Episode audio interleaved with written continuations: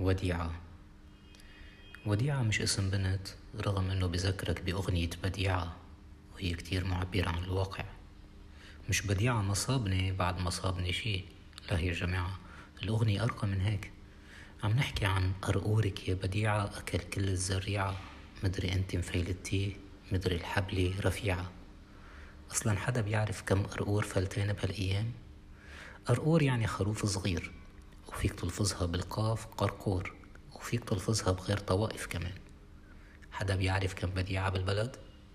إذا بتعرف أو بتعرفي الجواب يرجى الاتصال بالسراي الحكومي. بيطلع لك أو بيطلع لك معنا تمثيل بوزير وديعة. أها رجعنا لوديعة. من أيام الوصاية السورية يعني كل الوصاية بكل أشكالها من عبد لغازي لرستم وأعلى من كل هيدا وأدنى. درجت لعبة الوزير الوديعة. يعني خده معك ووقت بدنا إياه بيرجع معنا. أصلا هو من الأول ماشي معك ليخبرنا شو في معك. ما هو تبعنا بلا معنى. ومن الضروري التوضيح أن الوديعة غالبا بتكون مطيعة.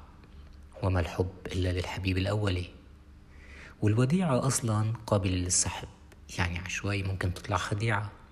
شو نسينا وديعة 3 مليارات دولار تبع السعودية؟ قبل ما نتعود عليها سحبوها. ما لحقنا نقول شوفوا شو جبنا لكم قاموا سحبوها.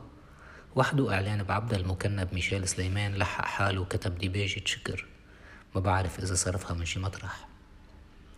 المهم بخبرية الوديعة إنها بتذكرك بقصة الفرق بين بالمبدأ وبالواقع.